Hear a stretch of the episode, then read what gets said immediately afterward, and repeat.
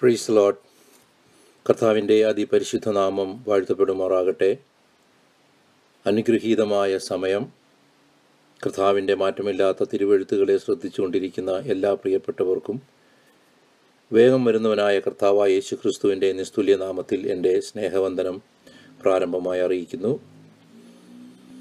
ഒരു പ്രാവശ്യം കൂടി കർത്താവിന്റെ അനുഗ്രഹീതമായ വചനം വീണ്ടെടുക്കപ്പെട്ട തന്റെ മക്കളുമായി ഒരുമിച്ച് ചിന്തിക്കുവാൻ ഇപ്രകാരം കിട്ടിയ സമയത്തിനായി ഞാൻ കർത്താവിനെ വീണ്ടും സ്തുതിക്കുന്നു.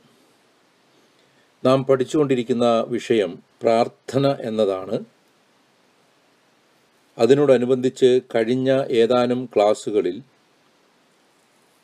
എന്തുകൊണ്ട് പ്രാർത്ഥന നമ്മുടെ ജീവിതത്തിൽ വളരെ പ്രധാനമായ ഒരു കാര്യമാകുന്നു എന്നതിനെക്കുറിച്ച് ചിന്തിക്കുവാൻ കഴിഞ്ഞു. കഴിഞ്ഞ ക്ലാസ്സിൽ നാം ചിന്തിച്ചത് എങ്ങനെ ദൈവശക്തിയിൽ ദൈവത്തോട് പ്രാർത്ഥിക്കാം എന്നുള്ളതിനെക്കുറിച്ചായിരുന്നുവല്ലോ. അതിൽ പ്രധാനമായി നാം നോക്കിയത് ദൈവത്തോട് പ്രാർത്ഥിക്കുമ്പോൾ മാത്രമേ പ്രാർത്ഥന ശക്തിയുള്ള പ്രാർത്ഥനയാവുകയുള്ളൂ എന്നുള്ളതായിരുന്നു. എല്ലാ പ്രാർത്ഥനയും ദൈവത്തോടുള്ള പ്രാർത്ഥനയല്ല എന്നും നമുക്ക് ചിന്തിക്കുവാൻ കഴിഞ്ഞ ദിവസം ഇടയായി. നാം ഏകാഗ്രത ഏകാഗ്ര ഹൃദയത്തോടെ ദൈവസന്നിധി ബോധത്തോടെ നമ്മുടെ പ്രശ്നങ്ങളിൽ ഫോക്കസ്ഡ് ആവാതെ പ്രശ്നങ്ങളെ തരണം ചെയ്യുവാൻ സഹായിക്കുന്ന ദൈവത്തിൽ ഫോക്കസായി പ്രാർത്ഥിക്കുമ്പോൾ മാത്രമേ അത് ദൈവത്തോടുള്ള പ്രാർത്ഥനയാകുന്നുള്ളൂ എന്ന് നാം കണ്ടു. അതിനായി നമ്മൾ നോക്കിയത് അപ്പസോല പ്രവൃത്തിയിൽ പന്ത്രണ്ടാം അധ്യായം അഞ്ചാമത്തെ വാക്യമായിരുന്നു. അവിടെ നമ്മൾ വായിച്ചത് ഇങ്ങനെ പത്രോസിനെ ജയിലിൽ സൂക്ഷിച്ചു വരുമ്പോൾ സഭ ശ്രദ്ധയോടെ അവനു വേണ്ടി ദൈവത്തോട് പ്രാർത്ഥിച്ചു പോന്നു എന്നാണ്. അതുപോലെ തന്നെ നമ്മൾ ഈ വിഷയത്തോട് അനുബന്ധിച്ച് ആദ്യ സമയ ആദ്യ ക്ലാസ്സുകളിൽ പഠിച്ചതിൽ എബ്രായ ലേഖനം നാലാം അധ്യായം പതിനഞ്ച് പതിനാറ് വാക്യത്തിൽ കാണുന്ന പോലെ കൃപാസനത്തിങ്കിലേക്ക് കടന്നു ചെല്ലുവാൻ ദൈവം നമുക്ക് അനുമതി തന്നെങ്കിൽ അത് പ്രാർത്ഥനയാൽ മാത്രമേ നമുക്ക് സാധിക്കുകയുള്ളൂ എന്നും നമ്മൾ കണ്ടു. അപ്പോൾ ദൈവം ഈ പ്രാർത്ഥനയെ ദൈവസന്നിധിയിൽ നിന്ന് പ്രാർത്ഥിക്കുന്നതായി നാം കണ്ടെങ്കിൽ മാത്രമേ അത് ശരിക്കും ദൈവത്തോടുള്ള പ്രാർത്ഥനയാകുന്നുള്ളൂ. നാം പലപ്പോഴും പ്രാർത്ഥിക്കുന്നത് നമ്മുടെ വിഷയങ്ങളിലേക്ക് ഫോക്കസ്ഡ് ആയിട്ടാണ്. പ്രശ്നങ്ങളെ നമ്മൾ ഓർത്ത് ദൈവസന്നിധി പ്രാർത്ഥിക്കുമ്പോൾ കൂടുതലും പ്രശ്നങ്ങളിലേക്കാണ് നമ്മൾ ചിന്തിക്കുന്നത്. ആ പ്രശ്നങ്ങളെ വിട്ട് നാം ദൈവസന്നിധിയിലാണ് നിൽക്കുന്നതെന്നും കൃപാസനത്തിങ്കിലാണ് നാം നിൽക്കുന്നതെന്നും നമ്മൾ അപ്പസ്വല പ്രവൃത്തി പന്ത്രണ്ടിന്റെ അഞ്ചിൽ കാണുന്ന പ്രകാരം അവർ ശ്രദ്ധയോടെ പത്രോസിനു വേണ്ടി പ്രാർത്ഥിച്ചു എന്ന് പറഞ്ഞതുപോലെ വളരെ ശ്രദ്ധയോടുകൂടി മാത്രമേ ദൈവസന്നിധിയിൽ പ്രാർത്ഥിക്കാവൂ. എങ്കിൽ മാത്രമേ ആ പ്രാർത്ഥന ദൈവത്തോടുള്ള പ്രാർത്ഥനയാകുന്നുള്ളൂ അല്ലെങ്കിൽ നമുക്ക് ചുമ്മാ പ്രാർത്ഥിച്ചിട്ട് പോകാമെന്നേ ഉള്ളൂ. നമുക്കും ഒരു വിടുതൽ കിട്ട്- കിട്ടിയെന്ന് ഒരു കോൺഫിഡൻസ് ഉണ്ടാവുന്നില്ല. ദൈവസന്നിധിയിൽ അത് ദൈവവചനപ്രകാരം ചെല്ലുന്നുമില്ല. അതുകൊണ്ട് പ്രശ്നങ്ങളുടെ മധ്യത്തിൽ നിൽക്കുമ്പോൾ ചിലപ്പോൾ വലിയ പ്രശ്നങ്ങളായിരിക്കും നമ്മളെ അലട്ടുന്നത്. എങ്കിലും ദൈവസന്നിധിയിൽ ചെല്ലുമ്പോൾ ഓർക്കണം ഏത് പ്രശ്നത്തെയും വിടിവിക്കാൻ കഴിവുള്ളവനായ ദൈവത്തിന്റെ സന്നിധിയിലാണ് നാം നിൽക്കുന്നത് എന്ന് വിശ്വസിച്ച് പൂർണമായി ദൈവത്തിലേക്ക് ഫോക്കസ് ചെയ്യുക. Think about God focus more on God അവന്റെ കൃപാസനത്തിങ്കിലാണ് നിൽക്കുന്നതെന്നുള്ള ചിന്തയിലേക്ക് കൊണ്ടുവരിക. ആ അലക്ഷ്യമായിട്ടിരിക്കാതെ ഏകാഗ്രതയോടുകൂടി നമ്മളെ നമ്മുടെ ശ്രദ്ധയെ മാറ്റിക്കളയുന്ന എന്തെങ്കിലും ആ സമയത്തുണ്ടെങ്കിൽ ഒന്നെങ്കിൽ നമ്മൾ അവിടുന്ന് മാറി ഏതെങ്കിലും ക്ലോസ്ഡ് റൂമിൽ പോയിരുന്ന് പ്രാർത്ഥിക്കുക. അല്ലെങ്കിൽ നമ്മൾ അല്പം വെയിറ്റ് ചെയ്ത് ആ പ്രശ്നങ്ങൾ കഴിഞ്ഞിട്ട് ആ ഡിസ്റ്റർബൻസ് കഴിഞ്ഞിട്ട് ദൈവസന്നിധിയിൽ പ്രാർത്ഥിക്കുക. അപ്പോൾ ആ പ്രാർത്ഥന ദൈവത്തോടാവുന്നു. അമേൻ ഇത് തന്നെയാണ് നമ്മൾ റോമാലേഖനം അതിന്റെ പതിനഞ്ചാം അധ്യായം മുപ്പതാമത്തെ വാക്യത്തിൽ പൗലോസ് റോമർക്ക് എഴുതിയ ലേഖനത്തിൽ തന്റെ വിശുദ്ധന്മാരോട് ഓർപ്പിച്ചത്. നിങ്ങൾ എനിക്ക് വേണ്ടി പ്രാർത്ഥനയിൽ പോരാടണമെന്നാണ് പറയുന്നത്. നമ്മൾ ആ വിഷയമൊക്കെ കഴിഞ്ഞ ദിവസം നോക്കിയതാണ്. സ്ട്രൈവിങ് ടുഗെദർ അപ്പോൾ അതിനൊക്കെ ഭയങ്കര മീനിങ് ഉള്ളതാണ്. ചുമ്മാ പ്രാർത്ഥിക്കുന്നതല്ല പ്രാർത്ഥനയിൽ പോരാടുക എന്നുള്ള ഒരു ദൗത്യം നമുക്കുണ്ട്. അങ്ങനെ പ്രാർത്ഥിക്കുന്ന ദൈവമക്കൾക്കായി ഞാൻ ദൈവത്തെ സ്തുതിക്കുന്നു സ്തോത്രം ചെയ്യുന്നു. ഇനി ഇങ്ങനെ നമുക്ക് പ്രാർത്ഥിക്കണമെങ്കിൽ അത് നമുക്ക് തന്നെ ചെയ്യുവാൻ കഴിയത്തില്ല. ദൈവൻ അങ്ങനെ പഠിപ്പിക്കുന്നത് അത് നമുക്ക് പരിശുദ്ധാത്മാവിന്റെ സഹായം കൂടി വേണം എന്ന് നമുക്ക് ദൈവവചനം പഠിക്കുമ്പോൾ കാണുവാൻ കഴിയും. അപ്പോസ്തലനായ പൗലോസ് റോമർക്ക് എഴുതിയ എട്ടാം അധ്യായം റോമർക്ക് എഴുതിയ ലേഖനം അതിന്റെ എട്ടാം അധ്യായം ഇരുപത്തിയാറാമത്തെ വാക്യത്തിൽ നമ്മൾ അവിടെ വായിക്കുന്നത് റോമർ എട്ടിന്റെ ഇരുപത്തിയാറ് ഞാൻ വായിക്കാം. നമ്മളവിടെ കാണുന്നത് അവണ്ണം തന്നെ ആത്മാവ് നമ്മുടെ ബലഹീനതയ്ക്ക് തുണ നിൽക്കുന്നു. വേണ്ടും പോലെ പ്രാർത്ഥിക്കേണ്ടത് എന്തെന്ന് നാം അറിയുന്നില്ലല്ലോ. ആത്മാവ് തന്നെ ഉച്ചരിച്ചു കൂടാത്ത ഞെരുക്കങ്ങളാൽ നമുക്ക് വേണ്ടി പക്ഷപാതം ചെയ്യുന്നു. എന്നാൽ ആത്മാവ് വിശുദ്ധന്മാർക്ക് വേണ്ടി ദൈവഹിതപ്രകാരം പക്ഷപാതം ചെയ്യുന്നതുകൊണ്ട് ആത്മാവിന്റെ ചിന്ത ഇന്നതെന്ന് ഹൃദയങ്ങളെ പരിശോധിക്കുന്നവൻ അറിയുന്നു. അപ്പം ആത്മാവ് തന്നെ ഉച്ചരിച്ചു കൂടാത്ത ഞെരുക്കങ്ങളാൽ നമുക്ക് വേണ്ടി പക്ഷപാതം ചെയ്യുന്നുവെന്നാണ് പറയുന്നത്.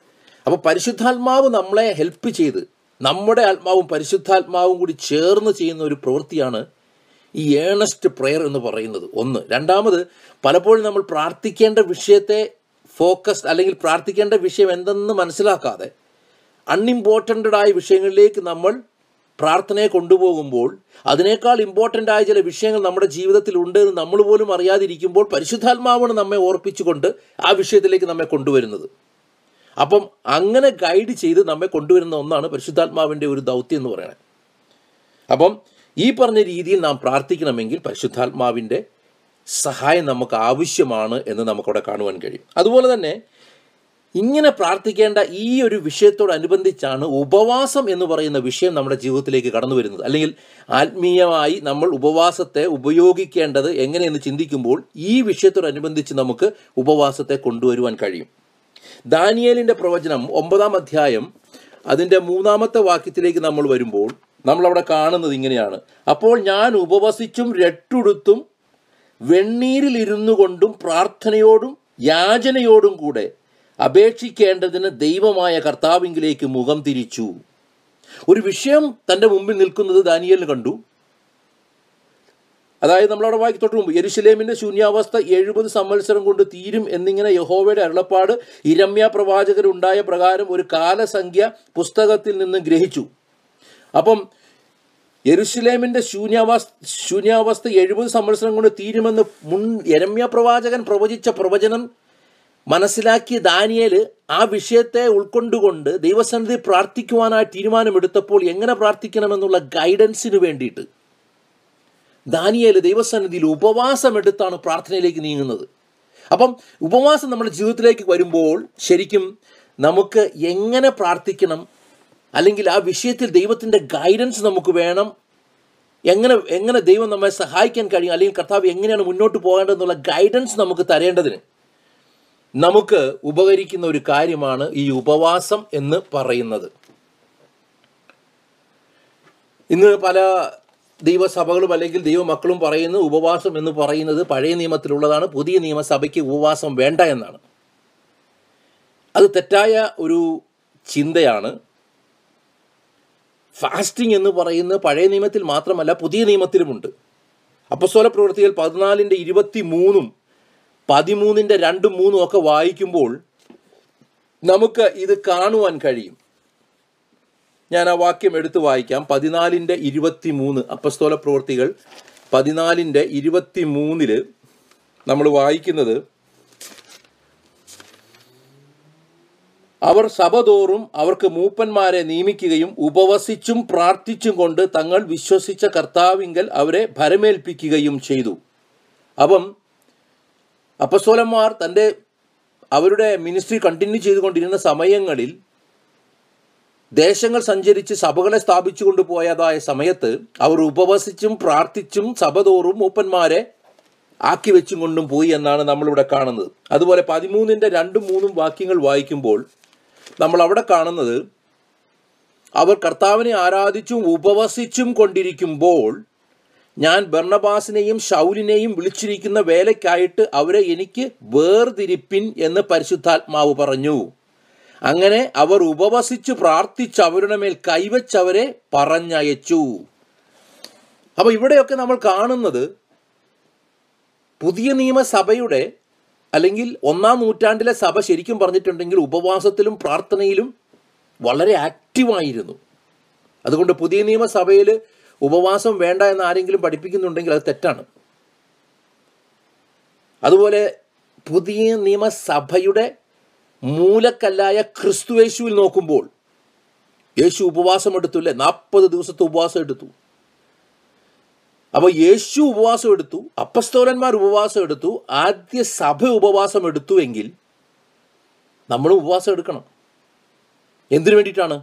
നമ്മളിപ്പോൾ കണ്ടതുപോലെ വേണ്ടും വണ്ണം പ്രാർത്ഥിപ്പാൻ പരിശുദ്ധാത്മാവിന്റെ ഗൈഡൻസ് നമുക്ക് ആവശ്യം ആണെങ്കിൽ ആ പരിശുദ്ധാത്മാവിന്റെ ഗൈഡൻസിന് വേണ്ടിയും നമ്മൾ ഉപവാസം എടുക്കണം. നമ്മൾ ഉപവാസം എടുക്കുന്ന ഒരു വലിയ പ്രശ്നം നമ്മുടെ മുമ്പിൽ വരുമ്പോഴാണ്. കൂടുതലും ഒരു മെറ്റീരിയൽ ഇഷ്യൂ വരുമ്പോഴാണ്. ആ വിഷയത്തിന്മേൽ ഒരു വിടുതലിന് വേണ്ടി നമ്മൾ ഇരിക്കുകയാണ് അല്ലേ? എന്നാൽ ആത്മീയമായ വിഷയങ്ങളിലും നമ്മൾ ഉപവാസം എടുക്കണം. പരിശുദ്ധാത്മാവിന്റെ ഗൈഡൻസിന് വേണ്ടി ഒരു സ്പിരിച്വൽ ഗ്രോത്തിന് വേണ്ടി ഒരു സ്പിരിച്വൽ ഡെലിവറൻസിന് വേണ്ടി ഒരു ആത്മീയ മുന്നേറ്റത്തിന് വേണ്ടി സഭയുടെ വളർച്ചയ്ക്ക് വേണ്ടി ഇതെല്ലാം നമ്മൾ ഉപവാസം എടുത്താണ് മുന്നോട്ട് പോകേണ്ടത് അങ്ങനെ പ്രാർത്ഥിച്ച് ഉപവസിച്ച് വരുമ്പോൾ പരിശുദ്ധാത്മാവ് നമുക്ക് ഗൈഡൻസ് തരും. ഇനി ഉപവാസത്തോട് പറയാൻ ഉപവാസത്തെക്കുറിച്ച് ഇതിനോട് സംബന്ധിച്ച് പറയുമ്പോൾ നമുക്ക് ഒരു കാര്യം കൂടി പറയാനുണ്ട്. വിശ്വാസത്തിന് ശരിക്കും പറഞ്ഞ പ്രാർത്ഥന ഉണ്ടെങ്കിലേ നടക്കത്തുള്ളൂ. വിശ്വാസം വർദ്ധിക്കുകയുള്ളൂ. അല്ലെങ്കിൽ വിശ്വാസം അതിന്റെ പൂർണമായ വളർച്ചയിലേക്ക് വരണമെങ്കിൽ നമുക്ക് പ്രാർത്ഥനാ ജീവിതം ശക്തമാക്കിയെങ്കിൽ മാത്രമേ വിശ്വാസവും വർദ്ധിക്കൂ. ഇനി അതേ കാരണം കൊണ്ട് തന്നെയാണ് അല്ലെങ്കിൽ അതേ കാരണത്താൽ തന്നെ ഉപവാസമുണ്ടെങ്കിലേ പ്രാർത്ഥനയും വളരുവാൻ കഴിയൂ. അപ്പം വിശ്വാസവും പ്രാർത്ഥനയും ഉപവാസവും തമ്മിൽ കണക്റ്റഡ് ആണ്. പ്രാർത്ഥന കുറയുമ്പോൾ വിശ്വാസം കുറയും. ഉപവാസം കുറയുമ്പോൾ പ്രാർത്ഥന ശക്തിപ്പെടുന്നില്ല. ഇനി പ്രാർത്ഥനയുടെ ശക്തി കുറയുമ്പോൾ പ്രാർത്ഥിക്കുവാനുള്ള താല്പര്യം നമുക്ക് കുറയുന്നു. അപ്പോൾ ഇതെല്ലാം തമ്മിൽ കണക്റ്റഡ് ആണ്. പ്രാർത്ഥന കുറയുമ്പോൾ വിശ്വാസം കുറയുന്നു. ഉപവാസം കുറയുമ്പോൾ പ്രാർത്ഥന ശക്തിപ്പെടുന്നില്ല.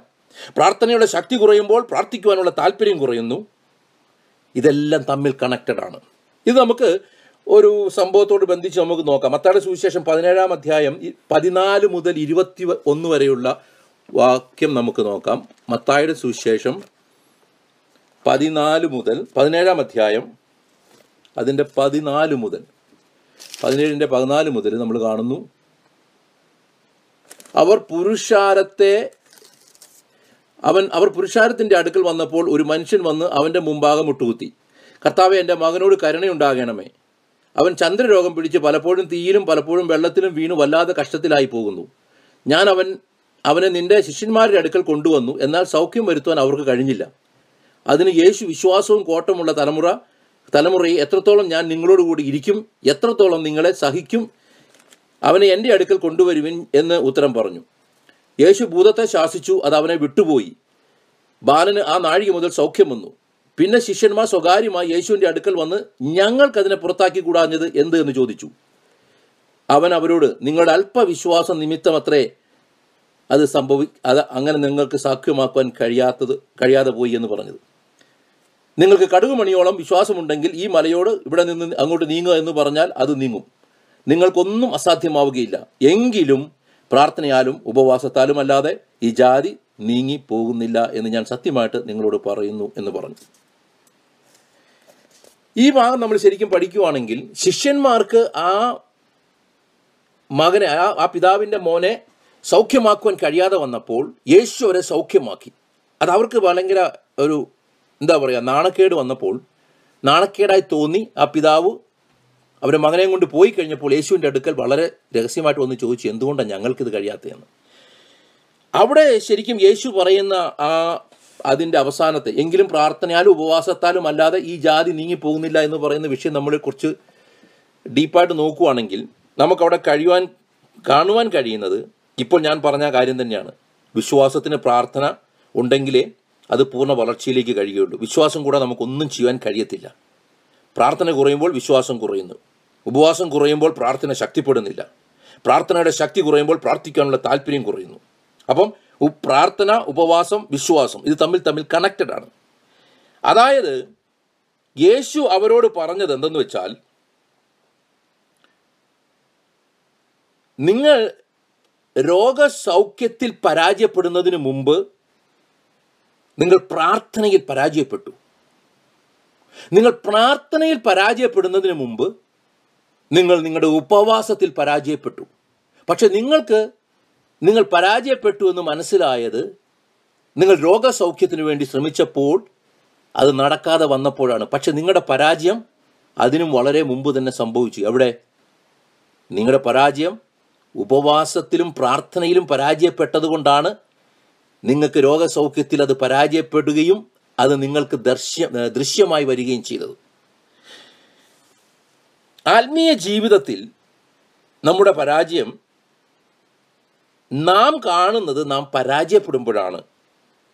എങ്കിലും അത് യഥാർത്ഥത്തിൽ നമുക്ക് ദർശിക്കുവാൻ കഴിയുന്നതിന് വളരെ പണ്ട് തന്നെ അല്ലെങ്കിൽ വളരെ മുമ്പ് തന്നെ പരാജയപ്പെട്ടിട്ടുണ്ടായിരുന്നു. ഷിംഷോന്റെ ശക്തി പോയത് എങ്ങനെയെന്ന് ശിംഷോൻ മനസ്സിലാക്കിയത് ശത്രുവിനോട് പരാജയപ്പെട്ടപ്പോഴാണ്. എന്നാൽ അവന്റെ ശക്തി അവന്റെ തലയിലെ ഏഴു ജടയും കളയിച്ചപ്പോൾ തന്നെ പോയിരുന്നു. അവനത് മനസ്സിലാക്കിയില്ല. അവൻ അറിയാമായിരുന്നു അവൻ തന്നെയാണ് പറഞ്ഞു കൊടുത്തത് പക്ഷേ ആ ജട മുറിച്ചു പോയി കഴിഞ്ഞപ്പോഴും അവന് മനസ്സിലാക്കുവാൻ കഴിഞ്ഞിട്ടില്ല. എന്നാൽ ശത്രുവിനോട് പിടിച്ച് യുദ്ധം ചെയ്തപ്പോൾ പഴയ ശക്തിയില്ല എന്ന് ശിംശോന് മനസ്സിലായത് അപ്പോഴാണ്. ഈ ശക്തി പോയത് ജട മുറിച്ച് കളഞ്ഞപ്പോഴാണെങ്കിൽ ശിംഷോന്റെ പരാജയം ശരിക്കും അതിനു മുമ്പേ സംഭവിച്ചിരുന്നു. അവൻ തിമ്നയിലേക്ക് പോയി മടങ്ങി വരുന്ന സമയത്ത്